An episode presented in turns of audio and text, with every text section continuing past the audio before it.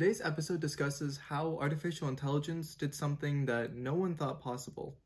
Artists are now on the decline, and there's no turning back. But how did we get here? My name is Ayush Prakash. I'm the author of AI for Gen Z, a book dedicated to the turmoils that artificial intelligence will cause my generation. Today's episode concerns artificial intelligence and art, the surprising duo that has taken over news outlets and media that seemingly never gave a crap about the technology beforehand. It's funny.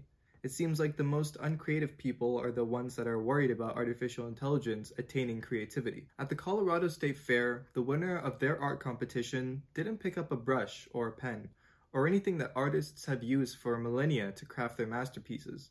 Instead, he went online and used AI to generate his winning artwork. This news has come in waves of shock, despair, surprise, and expectation.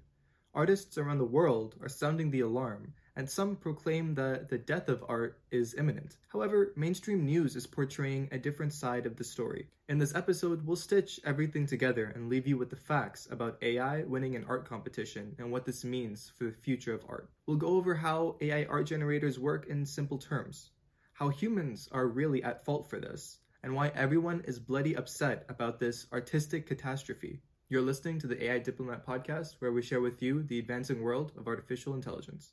If you want a simple TLDR of the news story, here it is. A person used an AI generated digital artwork to achieve first place in the fine arts competition at the Colorado State Fair. He explicitly stated that the work was generated through artificial intelligence and was not of creative or novel origin.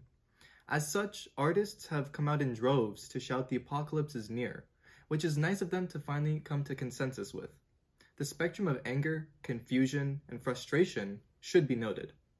Artists are shouting that AI generated work is plagiarized because the AI is trained off of thousands of original pieces and then simply constructs something new based off of what it learned. Now, here's a caveat to that argument, which I actually found off of my TikTok, which you should go follow. The user that commented said that the art wasn't actually plagiarized and this is a silly notion. Artists do this when they are in art school, that is, they go over thousands of pieces and learn the basics and fundamentals, and then construct their own pieces as a result. If they can do it this way, why is it not okay for artificial intelligence to do it in the exact same way? To me, this is valid reasoning. The way AI generation works is actually pretty intriguing. The AI system that was used, named Midjourney, creates artwork from natural language description. What does this mean? Well, basically, there is no code involved from the user's perspective. Instead, they simply type plain English words like butterfly and multiple and dark or abstract, and the AI system goes to work. Here are some images that Midjourney has actually produced. It's also very important to note that AI generation has existed for a very long time. This isn't a new thing, and it actually should not be treated as such. That begs the question, though, then why are people so upset? Some artists have taken upon themselves to shout that art is dead and that AI killed it.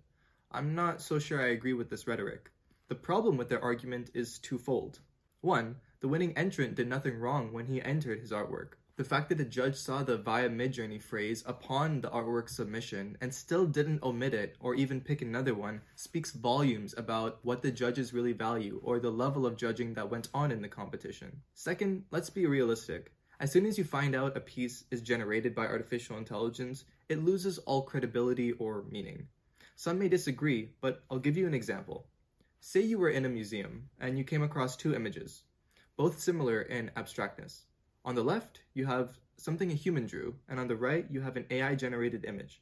On the left, the story behind the image concerns romantic tragedies, a journey of self discovery, and the pain of crafting a beautiful piece. On the right, you have someone clicking a button and generating a PDF within 10 seconds. Be realistic. Which one is more meaningful to you? Which one resonates more with you?